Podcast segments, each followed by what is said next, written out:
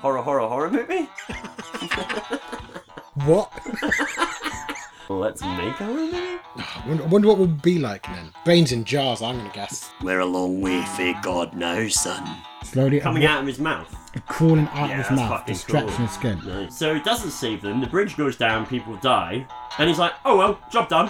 Clarence. Can Yeah. we try take two again? Yeah. All I'm saying is maybe don't trust sentient hats to make life-changing decisions. But Thanks for your correspondence, J-Tubs. My boy, my boy. Welcome to Let's Make a Horror Movie. Hello, everyone.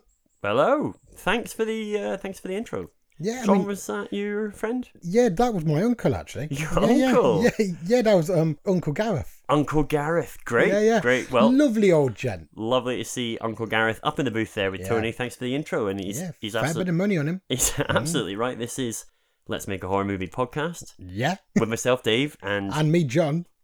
this is the fortnightly Yep. Horror movie podcast where normally one of us writes a pitch and pitches it to the other one for a horror movie that doesn't exist that they would like to see. The other one feeds back in the episode, then we put it out to the Yeah. audience. You guys all write in with your amazing ideas. Then we finish off the idea the next episode, and everyone gets incredibly wealthy and well known. Oh yeah, we all make buckets. we make oh man, we, yeah, we make some serious bunts though. Yeah, we make bank. yeah, We we're make bank. on this, and it's Um, week twenty nine. It's my my week. It's John's week, and I think we'd saved up RoboCop five for this Yeah. week. Oh no, we? I've actually written J Dubs is Sandra Sooner Boffins too. it's um oh it goes some places. Yeah, so for new listeners, normally what happens in this podcast is we have four acts. Yeah. First act, we get feedback on the last week, as I just described. Second act, we do a bit of cultural banter Mm-hmm. that John and I have read, seen, touched, tasted, heard, felt. I think that's all the senses. I think it's all of them. Yeah, I mean, been aware of, Was that five? and that's that, that- apparently there's more than five senses. Some of them are like temperature and stuff. So. Oh, I can't get into all that now. That's that's complex. anyway, act three is the Yeah. pitch. That's Apparently, uh, knowing where your own limbs are is also a sense. well. Just gonna put it out I there. think they need to come up with a snappier title for that. Lim limology, Limb awareness. lim knowledge, Yeah, limness. limology. Yeah, lim- Limness is good. limness. Yeah, What's his limness percentage? Ah, it's about seventy-five. Yeah, he's about seventy-five percent he can he can do both arms and a leg. The other leg, no idea. no idea where that is. Ghost limb, ghost limb syndrome.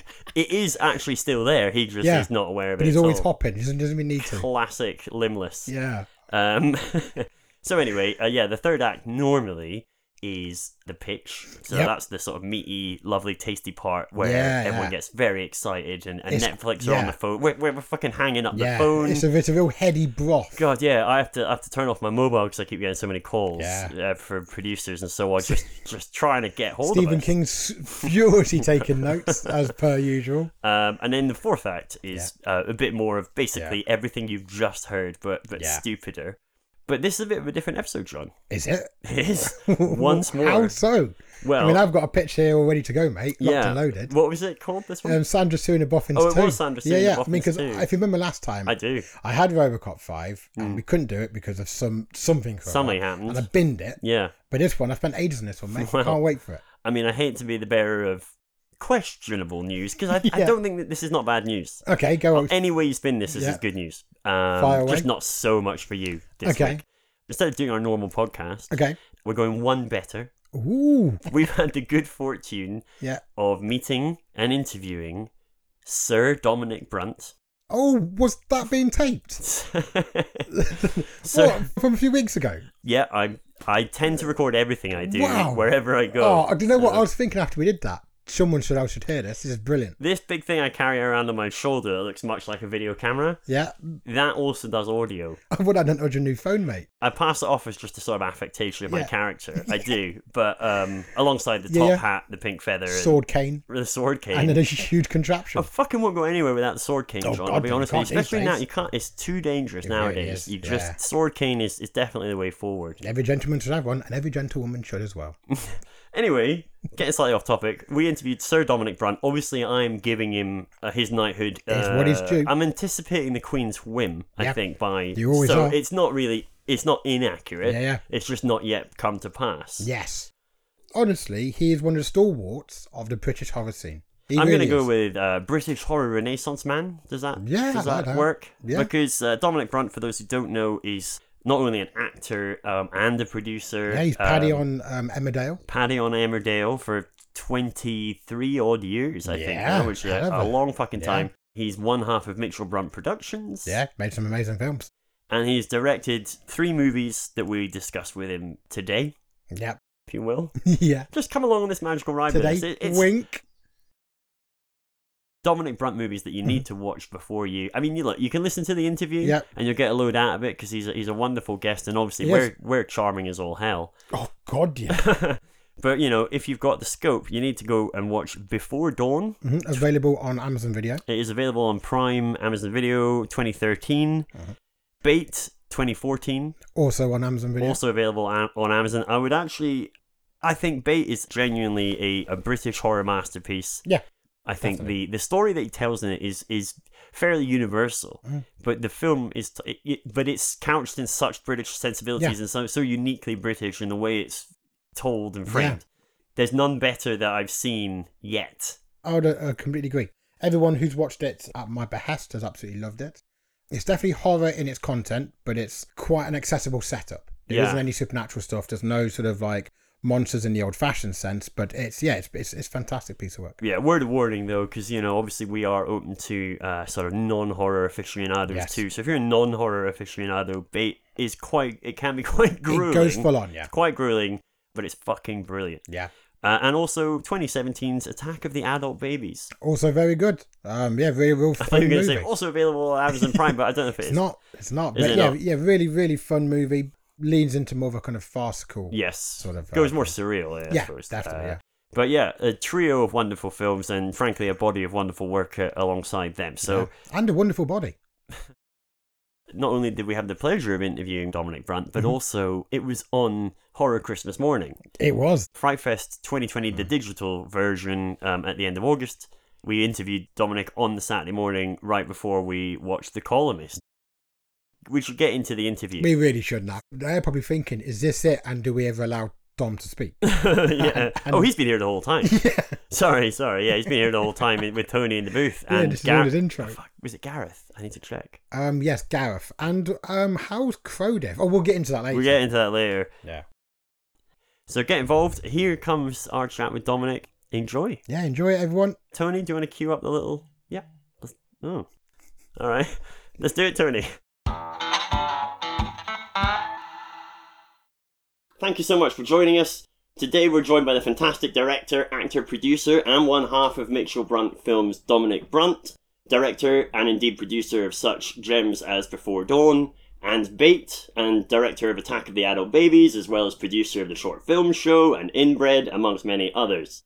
And on top of all that, he's probably one of the best known faces on British TV, having played Paddy Kirk on Emmerdale since 97.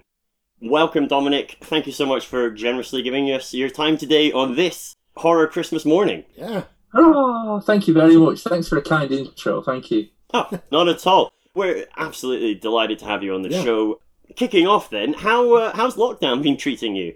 It's been all right. It's been weird, but then strangely, uh, so we got. I managed. To, I wrote a film during lockdown, and uh, uh, along with other things, and I've tried to. I've tried lots of times to get things off the ground, and I've got a script that I've been hawking round for years, and nobody seems to want it. And then this one that I wrote, kind of in two weeks, I just the idea came to me. Then I've got the the funding for it almost immediately. So that's been done in September under weird circumstances because of the COVID thing. So um, the accommodation's been trouble because we've got to keep everybody apart. We've got to get a medic on set. We've got to get a cohort manager to keep everybody two meters apart. I've got to do the camera shots with everybody apart. We've got to create bubbles within the people that are working together. So it's an absolute pain in the ass. And, uh, and it's stretched the budget as well because you've got to have all these extra people on set and you can't just hire two big houses on Airbnb and get everybody in them everybody's got to stay separately. So it's yeah, it's trouble, but um, but we're going to do it anyway. So have you found that it's been a good, in a, in a weird way, a kind of good time for thinking about your next project? You know, has it been a, a productive time in that sense? I think so, yeah, because it's spent a lot of time. Yeah, it has because everything seems to get into the in the way, and and I'm doing a diploma at the moment as well, and that kind of I've finished my second year of that, and then I don't start again till October, and then lockdown was there as well. So it seemed to be this two and a half month gap where I could actually get things going and little ideas that I'd had on jotted down in the folder.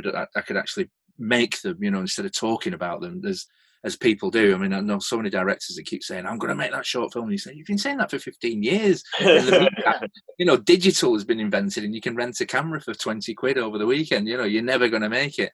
So I feel like that sometimes. I, I, I talk and don't do quite a lot. You know. Well, yeah, fair enough. I mean, that is our entire podcast, Dominic. To be fair, um, it, it, it really Awful lot of talking. should be probably called "Talk and Don't Do." In fairness, um, but uh, but there you go. I think I might be right on this, but but hopefully you can correct me. Am I right in thinking that you have a sort of a cadence of maybe two every two or three years you get enough scope, enough space to be able to do one of these projects? Is that is that kind of roughly how it works uh, alongside Emmerdale commitments and stuff? I think so. I, I, yeah, because I don't want to do it by halves, and I don't want to just. Uh, Emmerdale is is quite all encompassing because of the storyline, learning the lines, and the, the you, you're there for five to six days a week, twelve hours a day, and then it takes me an hour to get there, and an hour to get back. So it's like fourteen hours of my day most of the days of the week, and I have a family, and Jo. So uh, it's um yeah, it, it always seems to take a, a long time. It takes about a year to get the money together, and then a year to produce and get everybody together, then book the date, and then make the thing, and then to, to um, the post production as well, and getting all that sorted out. And then I'm exhausted after that. and then I put, and then I take Emmerdale on again, and then uh, so it just seemed to be that way, yeah. But I think most of the time, really, in reality, it's trying to chase the money, you know, and trying Yeah. not to make a film for five thousand pounds because that's all you can get hold of, you know. So, um, and then sometimes uh, uh, what I've experienced as well in the past few years is things collapsing at the last minute have been heartbreaking as well. So um, I got taken on by the people that made Jumanji, and it, it, after Bait, weirdly, Ted Field took me on to, to make a film called Incantation that never got made. But I took five months off Emmerdale to do this, and it was all these doors opened and uh, and then the, it was going to be filmed in Puerto Rico. I had six million pounds, and I was like, "Oh my god, I'm going to be in the Americans Directors Guild of America and all this." And and then it just it just collapsed. It just collapsed, and all these doors that I saw opening just slammed again, and that was it. And that upset me. That was really that was quite something to to kind of get over, really. And that's how Attack of the Adult Babies got made as well, because I had all this spare time, and I was sulking. And then I went to uh, I went to a party. I spent a lot of time sulking.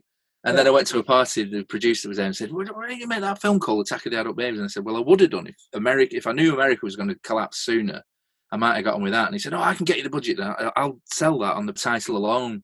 So I was like, "All right, okay." And he said, "There is a script, isn't there?" And I said, "Of course there's a script. Are you insane? Of course there's a script." right, okay. And then I'll get the money. And then I ran home and went to Jo. We haven't got a script. Oh my god! so so we had about 12 weeks to get that together so um which you know arguably it shows I don't know. I mean, like, yeah, it's still a pretty funny film though. It's great. Yeah, it's because Well, it's got some laughs in there.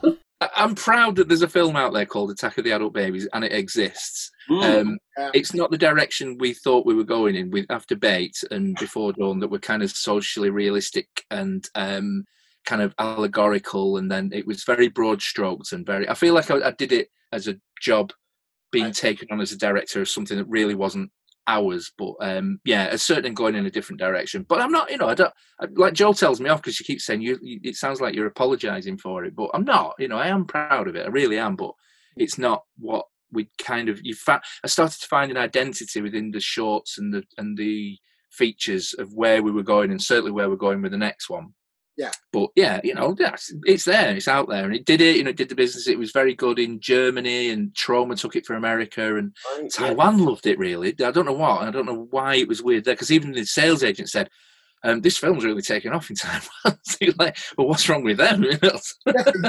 so it did all right, and it got a distribution here as well. So yeah, it was all right. It's okay. Yeah, Since we're talking about it, it, it feels like in some ways it, it shares some common ground with Bait, and, and maybe I'm wrong, but just in terms of the social commentary aspect, I mean, from extraordinarily different directions. yeah, but it's still kind of Yeah. quite kind of like angry sort of film. Yeah. um, in a sense. Yeah, there's a lot of. I mean, I am, I am a lefty lover, you know, and, and I, I have left leanings. I always have. My parents were nurses and very socialist, and and then once the American film collapsed as well, and I had a budget and nobody leaning over my shoulder, I was like, right, fuck it, I'm gonna make this, you know. So there is a lot of anger in there, but you know, you'd have to look for it, I think. And also, I think I miss. I, think the thought that splatter of any kind would be attractive, and and the title would be attractive, and would be enough to draw a crowd.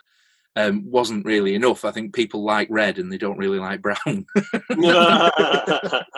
Yeah, yeah. To be fair, shit is a kind of underused thing in like in like horror films. For a good reason. yeah, yeah. Well, we were just glad you didn't do all the shit in post production. You know, it was very much. Uh, It was all there. You could really- Hands-on. yeah, you could feel it really in the room. This is good. Yeah, well, weirdly, it was one of the. It was one of the. It, it was just a lovely thing to work on because Bait was like pulling teeth, and we were kind of, we were under the cosh from Metrodome as well because we had their money, and it was hard work, and it, there was a fight at the end, you know, to try and get the edit that we wanted, and the budget was constraining, and yet they still wanted to say, and uh, and they were kind of on our side, but they wanted a lot for the money, so it was it was lovely to have a, a line producer that did most of the lead work and actually to have nobody over your shoulder to do anything while you're filming it or in, during the post.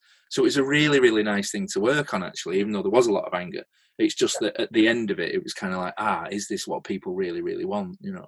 Yeah, because like one of the things I mean, like with like Bait, it is quite a kind of heavy, very dark film. Um, Some very serious scenes in there. How was it on set to sort of film some of that? Well, it was quite dark. There was one we had Vicky Smurfit in the river once, uh, and it was like half past one in the morning, and she was cold. We were cold. You know, she was screaming for her life, and we're Yeah. kicking her head underwater. And you know, the chap that played Jeremy was was a, really, really good baddie and very convincing. And I just thought, oh God, is this really what I want to do? You know, am I really? This is horrible. This is really, really horrible. But narratively, you know, Jeremy's got to the, the baddie has got to. There's got to be a reason to kill the monster. So it was important. So by the time you got to the edit, you go, oh no, I'm glad I did that. But at the Mm. time, you feel like sanitizing it because you think, well, Vicky's my friend. I've known her for years. Why am I sticking her in this water and drenching her wet through and doing all? You know, this is horrible. But you know, it, it, it came to fruition. You know, and it, it fit. It really fit well. Because otherwise, then I don't think you'd be on the girl's side. Then I don't think. But then again, you know, with all the special effects at the end of that, when we we kill the monster, I always find that the the gorier and the the more cringe inducing and the, the more repellent the, the special effects are, the opposite is true for on set. Where you're jumping up in the air and screaming and shouting and cheering at the monitor, just going, "That was amazing!" When his head caved in and all the blood came out, you know, which is really repulsive, really. But that's horror, isn't it? That's what we love about it. That's why I do it, you know, to fit in the special effects, I suppose. Yeah, of course, yeah.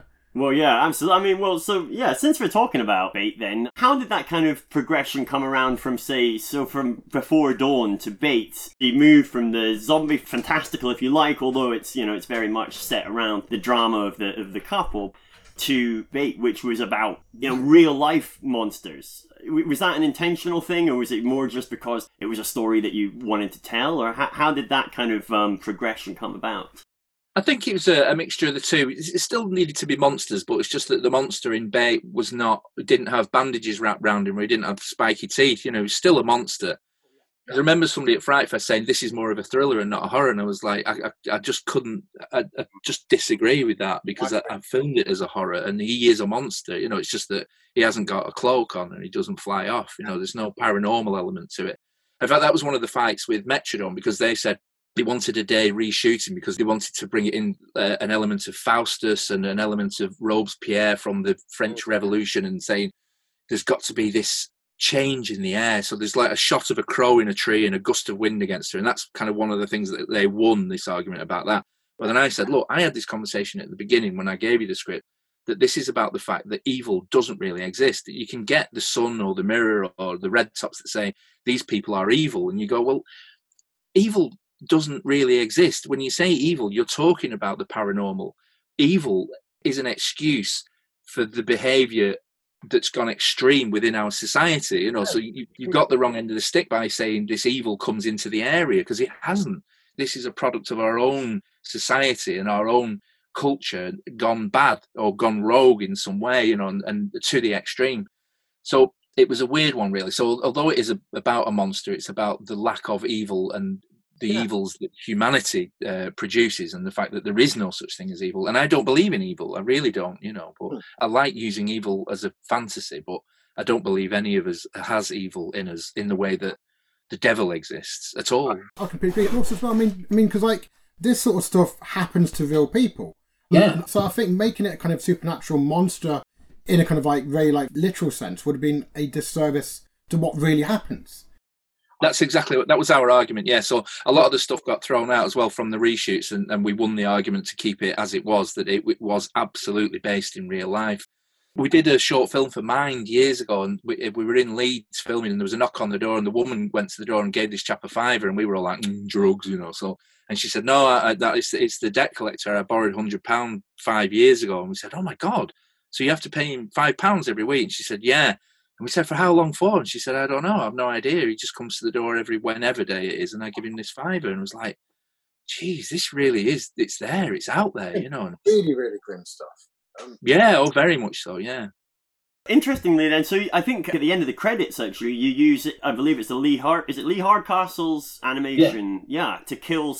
Is are we killing Cy in that final scene? Is that how?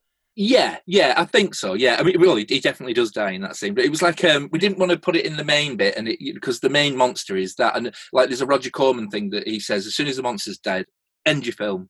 Yeah. You know, so we had a little prologue in the shop to show what happened to the money to tie all the, the dead ends up. But then you think, oh yeah, what about Cy? You know, does he just? And then so it just shows that we wanted to show that he really wasn't the malignant side. He, he was really a family man, and he was very mercenary in what he did, Hmm. um, Yeah. which I think happens a lot. Uh, he's an employee, really, but then you know he's got to get his, his comeuppance. And also, I shared an office with Lee. Lee's a friend, and uh, I just wanted to get one of his animations at the end, selfishly, you know. yeah. well, it's great, and I guess you used them again for Attack of the Adult Babies in that sort of final scenes. Yeah, it was cheaper actually than filming that in real life. You know, it was, it was uh, there's, there's only so far a, a budget will go when you've got a 35 foot monster in a cellar and a, and a bunch of adult babies to kill and that. You know, so Yeah, like, right. well, oh, let's jump is- this shark using Lee. Sorry, go on. No, I was going to say that was going to be my exact question. You know, what what was it that drove that? Yeah, you t- totally answered it. You know, you have a huge monster and budget constraints, and all that shit's not going to be cheap. To be fair, Yeah. so uh, And that, and that, that, that shit has to feel real. As long as as long as you land the shit, you can you can you can play with the rest. I think there's three different consistencies actually. There was the nappy, um, I noticed. and then the stuff in the um, and then the stuff in in the cannon, which is great. And I didn't have much to do with that. I was they just kept showing me this stuff, saying, "Do you want that thicker or watery, or do you want more bits in it?" And, and all things like that. So. And then when the backsides blow out and that, they were like, right, well, we've got the consistency right for the splats against there, but this chap's guts have got to fly out as well. So they were tucking in like rubber guts and all that. And it was hilarious to do. It was amazing. And also, we had this building. It's flats now, but it was a beautiful old red building. And they kept saying, well, you know, you can do what you want in this big hall. So we were like, oh my God, right, we will. And it was a blind institute. And uh, so we threw all this stuff against the wall. And the chap said, "You can do what you want. You know, it's going to be it's going to be changed." But then he came in the room after the day's film and he just went, oh, "What have you done?" So that was hilarious. And well, what you said, you said, and he was like, "I didn't expect this." That's um, mad. Fantastic. Well, so you know, we should ask you about Mitchell Brunt's productions as well. I, I, I wanted to touch on that a bit. What sort of was the spark that drove that in the beginnings of that company? Well, it was just it was the idea for because uh, I ran the Leeds Zombie Film Festival, uh, and I kept watching films that we could show there, and and Jo, my wife, knew that I liked zombie films, and she wasn't a massive fan. She likes horror a lot, but she just thinks zombie films are dumb. And so, uh, so we had this row about, you know, what what would you do differently? And she said, well, they're missing the character, they're missing this, that, and the other. What if me and you had, a, if there was a zombie film between me and you? And we're very different people. She's from the south, I'm from the north. She's posh, I'm a runt, you know. She's female, I'm male, all that, you know. So, Yeah. so we just used anything to do with that, any of our differences, and um, and kind of built it from there. And then we added the the gory bits and all that. So I, I got my side of it thrown in, and Jo got her side of it thrown in. Um, but we don't trust ourselves with dialogue, so we sent it to a screenwriter who who uh, Mark Illis, who turned it into a screenplay, and then and then made it from the left films. Um, Helen Grace gave us the budget, and we got on with it. But it's weird watching it now because it's kind of in it's not in everything's in 2K now and, and much stiller. So I, I like the stillness of camera work. Like bait, everything's anchored down and it's considered moves. And we, we got a slider, we got a steady cam, we got all this, that, and the other. And I think that was from bait because we just had these things called fig rigs that were just um, like handheld and everything's juddering. I love the film, I love the story, but I, I always think, I wish that camera would just stay still, you know. So we did for bait. Once we got the proper budget, we kept I mean, everything like- more considered. Me and my wife saw it before dawn, and I must admit, the way it's shot makes you feel like you're in the room a lot more, and it makes you feel quite uncomfortable, which for us really sold some of it actually. Yeah, I just wish it would stay still sometimes, you know, that when you really consider it. So, I mean, I watch films now, it doesn't really bother me. It just bothers me with my own film, I think, because I, I'm, I'm much more confident with shot lists and developments now. I've got, uh, yeah, I just studied that a lot more. And uh, so even like some of the good shots and like swinging between rooms and corridors, I, I quite like, there's a shot that I really like there, but it moves too much, you know, and it just drives me mad. I don't know, I'm just beating myself up. well, we're all our own worst critic, guys. Yeah, and so we should be, I think. Yeah, it'd be ra- arrogant to go, yeah, that's a brilliant film. You know? Oh, nailed it straight out of that. So, do your uh, tastes and Joanne's on horror then? Do they fairly much coalesce, or, or is there a kind of creative butting of heads? How how does that kind of work? I think Joel really likes the more creepy, jumpy type stuff, uh, which I really like. The the, the last uh, the Annabelle was it Annabelle creation and Oh, yeah. uh, yeah. You know things like that. That uh, usually like the glossier side of horror, I don't really like, but I quite like that. But she really likes an atmosphere. She likes character building and all that. But I really, you know, I, mean, it's, I, I really, really like gore. You know, I do. I just, I'm not too fussed about characterization as long as everybody's being slayed in an interesting way. You know. Yeah, yeah. But weirdly, like I'm, you're probably the same. I don't know, and I think most horror people are like this. Like I'll go to work, and if some somebody passes me in front and says, "Look at this fight here," to see somebody hurt in real life or to see some real gore and that, I can't look at it, and it makes me sick. Yeah. And I really, really feel empathy for the person that's being hit. And I always think, "Oh my god, you know that that's on film now, and people are passing it round as a laugh."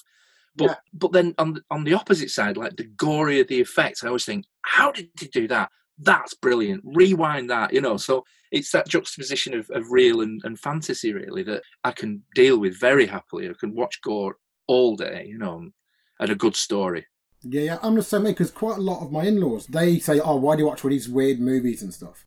But they they watch stuff that I would find like utterly horrible to see. Sort of Yeah, like same. um, to like kind of like not like necessarily true crime itself, but like documentaries or stuff about like missing children and stuff. Yeah, yeah, yeah. That's- I watched all that because people. Have you seen that documentary on Netflix about this and about this crime and about this? And you think that's horrific. There was one. On, is Yeah. it called? Oh, there was one about some. His wife got murdered at the bottom of the stairs, and it was in like Oh, five yeah. parts. And you just think, you mentioned that. was it called something like? Um, did they call it crime porn or something like that? Now there must be a word for it, mustn't there? But Yeah. It must be, yeah. Yeah. because it is appalling. You think, why are you watching that? You know, true detective stuff and that. It's like, no, Yeah. no, not so. I quite like the jinx, or like if some, somebody goes missing, you're trying to work out what they are, or uh, is it, uh, Tiger King and things like that. I really love, but anything to do with that, like you said, you know, missing people that have been murdered and things like Yeah, that yeah. that people It's talk just- about at work. It's, Nah. it's too much. Really. Yeah. It is- yeah. So uh, I, I guess uh, thinking again then of, of uh, you know Mitchell Brunt Productions, what what kind of things then do you, how how does a normal film from the production company how does that kind of get get from seed to screen? Does it all start with you and Joanne and kind of an idea, or do you actually look at scripts from elsewhere, or, or how how do kind of projects coalesce in, within that? It's usually our own. We do get sent some things and that, but you, yeah, I think you need that passion to drive everything through. And if you get somebody else's script, well, first of all, with, with other people's scripts, it's very strange because then you can't say I don't like it because nobody Right. wants to hear that. you know and then so and you don't like anybody else's script as much as your own because you've got that passion to think well i invented that and i did that you know so so we do use our own stuff but we've got we've got tons of it and there's so much stuff that just gets ignored or gets knocked back that you just kind of get used to it and the good ones rise to the top but the good ones are not necessarily the ones that you think are the best ones it's whoever is giving you the money thinks is the most commercially viable you know which is Right, another thing yeah. you know, so so yeah, we've done that. We, we've just got things thrown around everywhere, really, you know, and we've still got things in limbo as well. We got the rights to um, a Jeff Lemire comic called Lost Dogs, and that's been sat there for two years trying to be made, you know, and whether it ever will, I think we'll lose the rights quite soon as well. And you're like, I can't, that took so much effort. It took us about a year to get the rights from these American lawyers and Mm. draw up the contracts, and then it, it sat there, you know. So I think that's weird as well because you kind of think, well. HBO are making all these other stuff, and why can't we get this made? It's just it's just odd, and you, you, there's no rule to it, you know. There really isn't. Or a little short will fly. Somebody else "I'll pay for that," and I'll just go for that. So yeah, it's hard. There's it's just unquantifiable, really. And so it kind of sounds like, in some senses, then, you know, funding, I guess, and maybe this is a no brainer, but is one of, if not the most important, then one of the most important aspects to getting anything off the ground. Um, yeah, I'm slowly learning that actually, because the next one that we're doing in September and February, the reason why we do it in September and February is because there's two different timelines. So the the main protagonist as a child, we're doing all that stuff in September, and then when they're older, we do that in February. But that has become this thing that we've got a very well known producer on board, which has then brought in a couple of very interesting, good, well known indie faces. Which then we know that by the time we get to February to cast the two main protagonists, then we've got names and faces attached already. So there's already people knocking on the door saying, "Well, do you need anybody else?" And and usually, like the agents, like the big agents like Troika and that, they, you, can ring them and they'll say, "Well, what's the budget and what you're doing?" Oh, it's a horror. All right, okay, well, we'll see. And you never hear from them again. You have to knock on their door. Whereas all of a sudden, if you get all your ducks in a row, they're, they're ringing you saying, "Would you consider this person for this?" And you're like, "Oh, this is different," you know. So Yeah. um, yeah, slow, a, a hard lesson learned actually. Yeah, get your cast right. I think. Yeah. Mm. That's exciting. Oh, I'm looking forward to that already, just on the on the little that you've given that us there. great. Yeah. Great. I guess one of the questions that I'd love to know a bit more about, and this is maybe a bit broad, so apologies, but you've produced shorts and movies and you've directed as well. What kind of aspects of making, you know, your first feature production in hindsight were the most important in retrospect, or or ones that maybe perhaps you had under anticipated as being quite so key? I will never ever. I, I don't. I, I never want to produce ever again. I'm a terrible, ev- terrible producer, line producer, awful. And I think some of the things that made Bait very difficult were my was my um, naivety and and I wasn't skilled at that job, and I ended up missing things, and I, I, I underestimated the size of the job because there's there's legal things, there's contracts, there's the accounts, and everything has to be done right. I just want to direct horror films, you know, and Of course. get you know, false knives going and pumps going, and that, you know, that's what I really want to do. So it caused a lot of problems, and I ended up doing a lot of firefighting, which meant that then now it's come to the the uh, second Little Babies in the next one. I've managed to get line producers who are paid to do line producing, and you know, so you're kind of expecting these problems, and they go, no, no, no, well, anything that he's doing like that, just send me an email and I'll sort it. And you're like, really? Yeah, yeah, yeah. Well, that's my job. I'll just sort it. And you're like, oh my god, why didn't I do this at the beginning? Why did I cause so much trouble for myself and strife and sleepless nights and thinking I'm going to jail, you know, because I hadn't done the contract right, you know, and I'm going to lose all the rights to everything because I didn't do this correctly. And yeah, I would never want to produce again, ever. That's interesting. And and and how did you find the um, sort of post production part of, say, I mean, you know, for Before Dawn, and then after that, Bait? Uh, uh, did that was there an evolution to how you approached those kind of that, that kind of element of the film in the edit and, and so on, and the sound production and everything on that side? Yeah, I think the sound is really, really important because when, when we first did Before Dawn, I'd edited it myself on the laptop, which I've never done again as well. The same thing, you know, it was it was all right, but we always get a professional editor on the go now as well, who's kind of away from it, so you're not you're not making emotional decisions in the edit. He's doing it correctly as a professional, and I think getting the sound right is very, very important. So we've always Before Dawn was saved by the sound because that was sent into a proper dub uh, and sound design and everything. So if you watch it, it's very very scrappy. We got we got the colorist as well, so that um, gave it a uniform look all the way through, and then the sound blended it. You know, but really it's a it's a very scrappy film, very scrappily edited. Um, but the story holds, and then it, it looks right now because it looks uniform and the sound's correct. But um, I can't remember what was the question. I'm really waffling. I'm so sorry. Oh, No, no, no, not at great. all. I was just asking kind of how, if at all, the sort of post production side of making these films progressed from one film to the next, really. Oh yeah, yeah. So uh, yeah, I think well, I, I think most of the problems are kind of solved then. By the time you get to post production, and you've got it all in the can, I really, really like the post production. The editor won't let me in the room for the two weeks and says, "Let me just bring you an assembly cut." So I was like, "All right, okay." okay. So, uh, so that's quite nice. And then you forget some of the edits, and he goes, "Oh, I didn't think you'd remember that, so I've hidden that from you because I didn't think it was very good." And you're like, "All right, great. You know that I quite like that." Um, and the sound is my favorite favorite department. Just building that sound design from the bottom up and getting the score correct. Um, Tom Ragsdale always does the score, and I absolutely love that side of it. The sound is my favorite thing to do with anything of it, you know. And then uh, and then on top of that, getting the DVD, you know, delivered to you for the first time is is I think is why you do it because then I'll get to 80 years old and still have these physical DVDs and go, I made that, you know. So, yeah, yeah, no, but production can go away. Jo's very, very, very good at production, and, and she, I'll leave her to it, but I am not. Yeah. Fascinating stuff. Thank you. In terms of the scripts, particularly for Bait and for Before Dawn, was it all scripted or was there a fair bit of room for the cast and stuff to sort of like talk a bit more naturally on set? Because both those films, they have some really, really good dialogue and it feels very natural and comes off really nicely.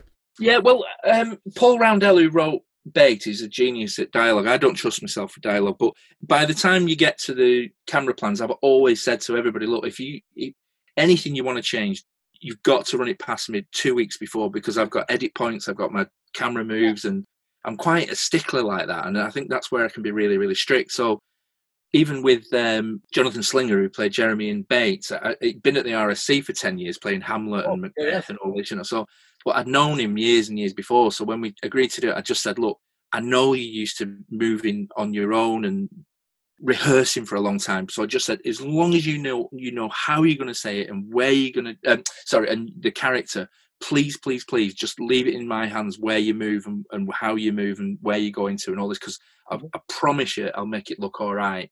But I've put a lot of effort into these camera plans and the development of the shots and the framing. So he was like, "All right, no, I appreciate that. No, I'll do that." You know. So, so, and I've, I've kind of said that to everybody really that I, I, know how it wants to look, and I'm not just doing a wide shot and then a two shot and then a mid shot and then a cross shoot and a close up of the eyes. I'm just not interested in that. So um, I think that's one of the things that Metrodome said that there's only like two close ups in the whole film. And it was like, well, yeah, but you know, that's how I do it. Then, you know, I'm more interested in having it for the widescreen and where people move and you know getting into the psychology of it that way and and, and body language. I don't think I think you miss fifty percent of the body language when you just keep close up of the face you know, just do slow pushings on the face with building music. I'm not really interested in that. You know, I'm interested in the whole body and how people react and distances and Yeah. things like that. You know, I like the psychology of the body. Yeah, I mean, I think that really works, particularly in that scene when you've got like Jeremy sitting in his in his like family home after after you know Mm. what he is, and Mm. he's and, and you can see his wife moving around him with the dress, getting more of his body in the shot. Really nails that moment. Yeah, I think so. Yeah, yeah. So that, that's what I quite like, anyway. You know, so as long as I've got charge of that, and then they can have charge of their characters and, and you know things like that, because they're kind of well drawn, and every everybody's got um like a biography for each character, so they're not going to stray too far off it. But you've got to trust actors. You've got to. You can't give them line readings. They as long as they are good actors. I mean, I've worked with actors that go, "What do you want me to do?" And you're like, "Are you kidding? You've had this script for so long, and I trust you to be the actor." But then working with people like on Attack of the Adult Babies, um, Sally Dexter, who played the main matriarch, every single take she had like 15 different uh, ideas, and you're like, that's what it should be. That's what an actor is doing. That's your job. That's why you've been given the job. So you can create and, and collaborate and throw ideas at people and do that, you know, rather than saying, well, I don't know, what do you want me to do? Is is ridiculous. Then why are you acting then, you know? yeah, yeah. There's obviously some specific examples there that I'm keeping to, in my Yeah. pocket, but yeah. Shots fired by Dominic Brunt. Um, Rant. um, you've got an extensive television career. To what degree do you consider there to be any kind of a market, particularly in the UK, I suppose, for, for sort of longer form horror television? Like, have you even had a project that you've thought of that might actually work better as a longer form piece than, than a single movie? I just quite like that short form 80, 90 minute storytelling thing for me, you know, but I'll watch, I'll watch series, you know, but not for me. No, I, I, I really, and I like the fact that everyone can get slain at the end and there is a definite ending. I don't think I'll ever make a sequel. I'd just like a beginning, a middle and an end. Um, cause I was involved in something a while back and they went, Oh no, no, no, you need to keep that character because, um, you could make a sequel. And I was thinking, no, they, they, that's morally corrupt. They, they deserve to die. You know, you can't just because I think that's the whole thing with like Friday the Thirteenth, as brilliant as it is. You know, morally, it's completely like you know there has got to be consequences to his actions. He's an awful person and deserves to die. But no, no, no, because we could make money off this person. He has to keep getting up. You know, so not that I watch them films in that. You know, what what does he do? I just um, you know I don't watch them like that. I enjoy all the, the slashering and that. But yeah, I'm sorry, I'm tying myself up in knots here trying to. No, that's a very good point. Yeah, because things like Ozark and that, you know, I, I absolutely love Ozark. I, I really love it. But sometimes they'll bring a character in just to, for the sake of having a character to spin it out for six more episodes, and you think, I don't know if that was in your original plan, you know, and, and things like Lost. Well, it was look, very clear after three series that I absolutely love that you think, oh, you're trying to spin this out to seven series, and now you don't know what you're doing, you know. And whereas films, I trust to go, no, you've got the money for this, and you've got the backing for this, and you've got the distribution and the sales agent because this is a good story that starts and and gets into the second act and then ends, you know. So yeah, I mean, I think you're definitely right. I think horror on TV works best if it's like one mini series and as such.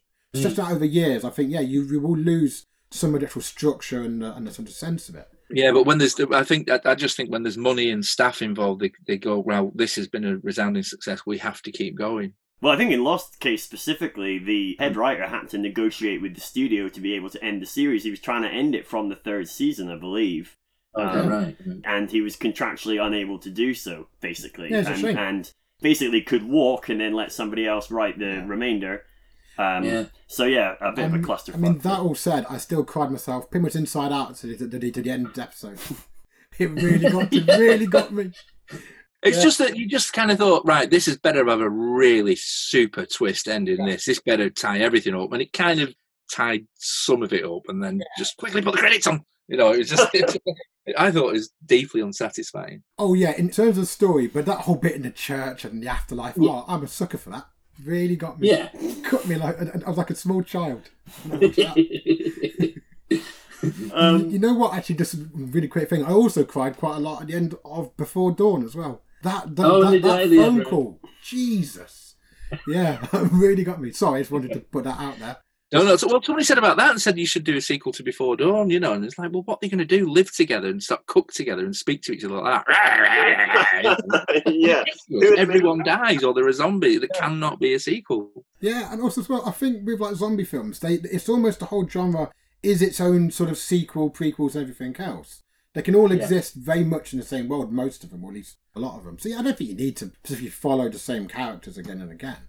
Yeah, yeah. I'm, I'm I am worried about Train to Busan as well because that was such a great film, such a great ending, and I always think I've seen the trailer going, oh, the army's in, right? You know, how many good characters are there usually represented in films that are soldiers? You know, apart from running around shooting and shouting. So uh, within the horror genre. So yeah, I hope it's brilliant, but I'm like, ah. Yeah, slightly cautious about it. yeah, So one of, one of the big things I think that's come up in the COVID era, if you like, I don't know what we're going to call it retrospectively, but it'll be something like the COVID era or Yeah, mm-hmm. something, is video on demand. Obviously, because as you said at the outset, you know a lot of you know obviously releases in cinemas stopped, production pretty much shut down everywhere, and then any films that were in the can are, have either been shelved or have come out on video on demand. Does video on demand in any way kind of register with you as a potential different avenue for the way to release movies? Do you see it as an interesting evolution, or or is it just you know is it more of a sort of side consideration? I think it's. I just think it's inevitable. I think it's absolutely inevitable. I try and buy physical wherever I can, and usually Blu-rays now, just because I like the making ofs and Yeah. the uh, commentaries. So I usually watch a film two or three times. But you just you can't. It doesn't matter what your opinion of is. It. It's it's it's coming at you, you know. Because if you don't get a cinema release, you're going to be digital. Because I think physical is is dying out. You know that every laptop you get now has not got a drive on it. You know, it's. Uh, it's it's reliant on your PS4s, but I don't think the PS5 is going to have a drive in it either, is it? You know, so it, the the march of time is is definitely taking away the physical side of it. It'll either be big films at the cinema or digital. I think that's that's the way it is.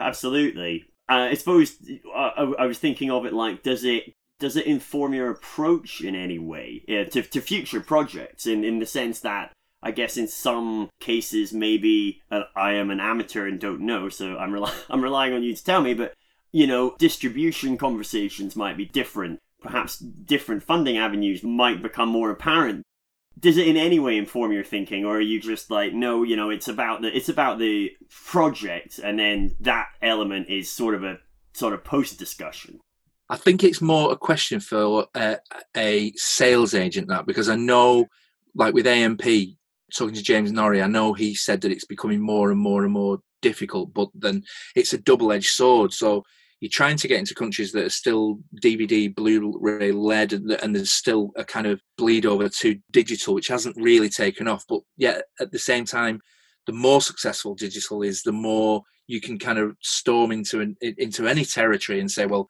all right, we'll put this on if we can't get distribution that way, or Netflix doesn't want it, or Shudder doesn't want it, then we have got Amazon Prime. But then even then, Amazon Prime, it's got to have like a million minutes of a viewing to get.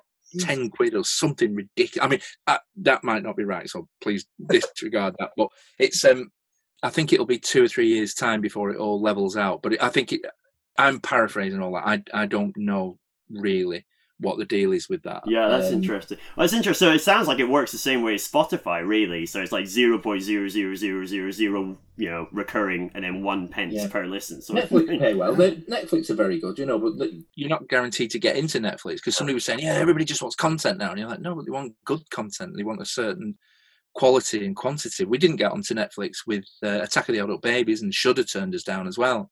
Um, but um, Nucleus took it on as well, and then it's on. I think that's on Amazon Prime now as well. But then Bait was there for years and years on Netflix. It was great, but um, but then you know the model, even as a filmmaker, it's very. The problem is you're the bottom of the pyramid, so you've got the uh, the investor who wants his money back first, but then you've got the sales agent that want their investment back, and then below that you've got the distributor who are selling it and they want their money back.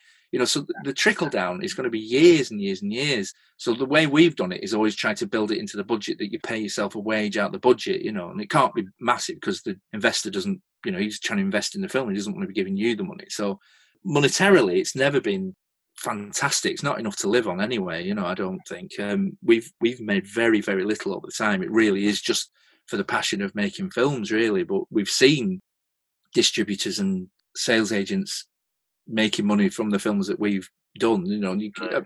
before Dawn and uh, Bait were re-released last year. You know, but we still haven't. We we have been paid some money from um, Yeah. from 101, who are very very good and very open and great with their accounts, and they'll just say, "Yeah, audit, send it in. We'll t- we'll show you all the facts and figures." But you know, I know some horror stories um, from. But oh, you can't really name names, can you? Because if it's not true, yeah. But I know friends of ours that have uh, sold at the height of DVDs through a very well-known company sold like 200,000 copies of a film and didn't make a penny you know and you think well how can that how can that be right? You know but the money has to go back up the chain to the to, from the distributor to the sales agent to the investor you know and still it just goes poof and it's gone you know so. That's awful. I think I'm, I'm, you know, mostly out of my specific questions. I could keep asking you questions about your movies because we we love them. I've got a load of questions about those specifics because they're fantastic. but we'd be here for days. We would, and we only got 45 minutes before Fright Fest kicks off again for today, and it would be remiss of us to risk missing that. So, um, on your behalf, Yeah, well, you what, what, well, you got. see, That's the weird thing about not being at Fright Fest for um, physically because you can't. You know, like sometimes there's a buzz about certain films, or Yeah. somebody will say, "Oh, you seen that one? That was great." And so you try and Yeah. catch the repeat of it or the one later on, and that, and uh, and there's a build up, and, and but I've no idea what. I- I've I'm not because I've read some of the things that say th- these are the pick from Fright Fest, but you go, how do you know? You've Mm, not seen them yet. You, you're just, you know, you're just saying this one might be all right from the trailer or the review, you know. So I've no idea what to watch. So I'm just, I'm going for the arrow screen stuff mainly, and then I'm trying to pick off stuff. So I'm looking forward to the columnist. Yeah, Yes. But here. if you've Yeah. got any tips that you've heard that people have actually seen it, tell us. Michael was saying, um, a friend Michael was also here for Fright Fest. Um, you can't see him; he's out of shot and being silent. Fitted with the dog. Yeah, he's doing Yeah, very well. managing the dog. Yeah, yeah. There's a whole lot of, lot of animals trotting around here that I've kept to You one like side. Doctor D- fucking yeah. Dude. Wrangler. Yeah, yeah, um, yeah, yeah. You mentioned Hall. Yeah, um, All. Tomorrow has got like a lot of buzz across the Atlantic, and then a Nice. film called The Swerve, which I don't know much about, but Oh, that's, yeah. that's the big pick that the... BFI have picked out as their. Um, Oh. Yeah, so yes. So what was uh, tomorrow? So I've just got my thing up. So oh, Hall, oh, and yeah. what was the other one? Did you say? Swerve? Yeah, yeah. yeah, The the Swerve. Swerve, and Swerve's on Monday. Oh, great, right, right. I'm gonna have a day. I mean, I hope well. they're good films now. I just, Well, You've really put them yourself there. out there. You can you can blame our, our friend Michael Yeah. if they're if they're not good, but we'll be watching those as well. So uh, you know, fingers crossed. Have you seen anything good? I, I, we saw one last night that I quite liked. Um, that was oh, what was the one? Twelve-hour shift is what we watched last night. So, yeah, that's, yeah, yeah, that's Yeah. it. The one in the hospital. Fantastic. I really like. Yeah, really, really. I good. thought, yeah, I, I thought, yeah. I mean, I know Yazid that made Sky Sharks that produced it, and Yeah. uh, there was a lot of buzz about Sky Sharks. So you know, we paid the extra five and sat there, and uh, and then followed the Twitter comments afterwards. So Yeah. Am I right? You're in that, aren't you? I, only like it. I get my head bitten off with the thing. It was like That's three pretty cool. seconds or something Yeah, like. It was a favour to Yazid as well. You know, Oh, so, nice. yeah. No, that's, that's pretty cool. No, unfortunately, we haven't seen Sky Shark, so I had to go and get get Michael. Um, Sorry. which- I'm not saying anything about it. cool. Okay. No, I'm definitely. I, I can't wait to see that. Something I'd love to know then, and you mentioned um, uh, that you're working on a, another project coming up, I guess, in Q4, Q1 next year. Is Yeah. that, is that Soulless or is that something else? I noticed there's a, No. wor- a working Ooh, project. Well, Soulless was linked to Incantation. So the chap that left, the Ted Field lot that did that, once it all collapsed, he left and he's he's running something else and he made something called Imprisoned. So I think he's got links in Puerto Rico and he still wants to make this film. So it keeps cropping its head up and I think he's put it on IMDb as well. But I just keep saying, look, if you get the budget, then give me a ring. But I can't go through that heartache again. I'm certainly not taking any more time off work on the say so of a film ever again, unless the budget is shown me on a piece of paper, you know. But but even like with with Incantation, they said, well, what can go wrong? Ted Field's worth 1.2 billion pounds. It's not going to collapse, is it? And then you go, oh, it's collapsed. yeah. Oh yeah, uh, it couldn't possibly happen, could it? That's, Yeah. that's, the, that's the phrase yeah, you never want to hear. They're just too big to fail. You're too big to fail, yeah. Um, and so, and so, the film you are working on, then, when, when, when do you Yeah. expect that to? When do you anticipate that will be um, getting a release? Is that sort of a year away? Well, we, uh, it's it'll be finished by March. We'll certainly finish filming by the second week of March, and then we are just going to put it into post production then, and hopefully ready for the festival season, which kind of starts earlier every year, doesn't it? But kind of August, October, August through to October, November is like the festival season. So yeah, but I'm really, really, really looking into that. There's some great monster effects, and there's uh, it's all kind of like set on by the sea, and there's underwater stuff as well, and oh. boats, and three different timelines. It goes from like 1800s through to modern time, and it's oh, I can't I can't wait to do it. It's a really, really great story. Yeah. That does sound fantastic. Would you be happy to come back on when it comes out and have a bit of a chat about it? Possible anytime, yeah, Oh, yeah, amazing. definitely, yeah. It's an honour to be here now. I love it. Thank you so much for asking. Oh, me. Thank you so much. Thank you. No, not at all. I mean, it, as I say, we're so delighted to have to just have the option to chat to you, uh, Yeah. Dom. It, it's been an absolute pleasure. We, as you know, That's as we kind. we both said, we, we love your movies. We love everything you do, and we just keep hope that you and Joanne and you know Mitchell Brunt Productions just keeps going from strength to strength. Yeah. So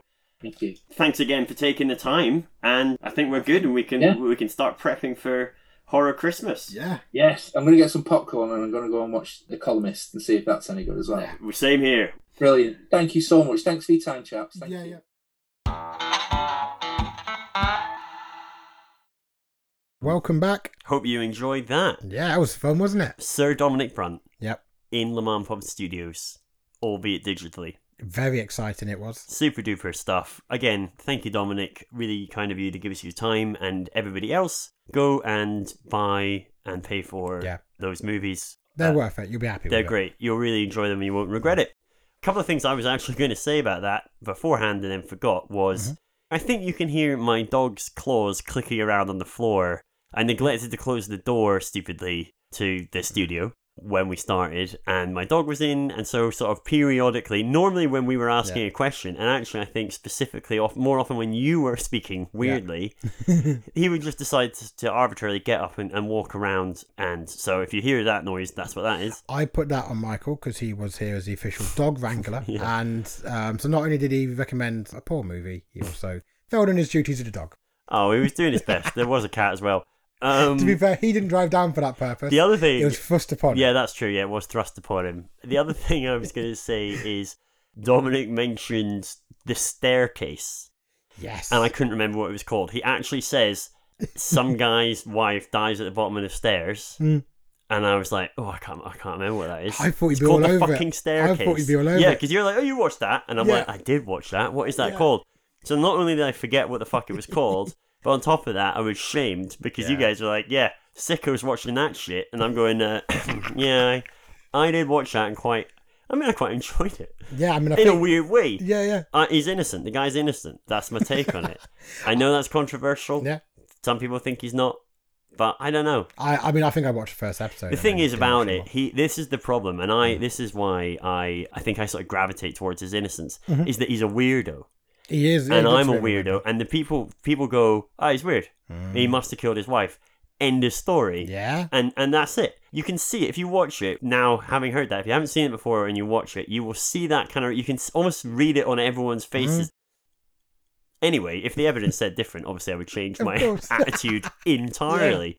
I do quite enjoy Dominic's sort of point though that like, and I'm sure again horror fans will find this um, time and time again that people do look upon our taste as being sort of off key or slightly odd or or the sign of a kind of flaw within us. Yeah. So oh, what makes you want to watch that Yeah. stuff? Yet at the same time, the same kind of society which does that has utterly embraced the absolute morbid and the depraved in other areas. Yeah. And I think to that point, I think it's quite a solid point that the same criteria has not been applied to all of culture. I totally agree. There- there's a apply to- weird thing about quote unquote true crime. Yes. You can put the most horrific shit under that monitor, Mm. Yeah. and people are like, "Yeah, no, it's just true crime. Yeah, we Yeah, all like a bit of true Yeah, crime. It's fine." Yeah, but like as soon as as soon as somebody gets their head knocked off in a horror movie, they're like, "Oh, What how could you fucking watch fucker?" that? You sick fuckers! What's wrong with you?" It's like y- you, the fucking perverts here. like, but nonetheless, we're getting off topic. The point, the point was, I strad, I straddle both, right? Because then you make a fucking point about the Madeleine McCann documentary, which I watched. You Which know, my wife also watched so it's like I'm, I was kind of stuck in the middle, going, um, yeah.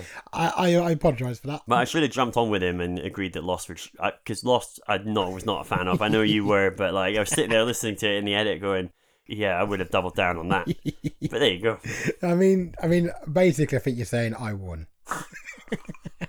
Listeners, you know the deal. Write in, score us. You know how that's how it works. We get a score every episode. Pit us against each other, see who comes out top. Yeah. I mean, yes, Dave speaks clearer and is more, it is more eloquent, but also he likes the whole Madeleine McCann stuff. So yeah. So I must be fucking guilty of it's a killing mixed somebody. bag. Yeah. But yeah, that was that was yeah the staircase. I totally forgotten about that. I thought that was uh, absolutely fascinating. I genuinely enjoyed Good. Uh, Well, I'm pleased. I'm Yeah. pleased. Yeah. Yeah, yeah. I also enjoyed it. Um, listeners, I hope I hope you also enjoyed it too. Yeah. What we haven't touched upon is, you know, we, we've got the whole Emmerdale market now. We have You know, all of we them. could every single viewer is on board now. They're on board, so you know, welcome. We're not everyone's cup of tea. I'll be Yeah. honest. In fact, we're probably we should really run the maths on this, but we, Yeah. I reckon we're probably five percent I of people's really cup wish of tea. I- And Sir Dominic Brunt is an absolute legend. Yeah, I'd say that's a pretty good summary. So I hope you all enjoyed that. Yeah. Do write in, give us your thoughts. Uh, next episode will be obviously we'll be doing feedback on the episode before this one, I'll be making a new picture. and John will be delivering his Robocop five or whatever no, it Robocop was. 5's dead. Um, Sandra Sue and the um, I was gonna- I was going to say the Butchers too, which Mm. is just be- better. Sorry, J Dubs. And the Boffins 2 is also now is now, now dead. Yeah, Yeah, is now a so it'll be a whole fresh one. whole fresh one. So mate. we look forward to that. But yeah, you can visit our website, let's make a horror movie.com, email us at let's make a horror movie at gmail.com, tweet us at LMAHM pod, or visit us on Instagram, or just clap really loudly for a bit of fun. Uh, oh yeah, yeah. Have a good old clap. It's been a while, eh? It's been a while. Yeah. So that's that. Uh, let's make a horror movie interview, everyone. Bye. Sorry.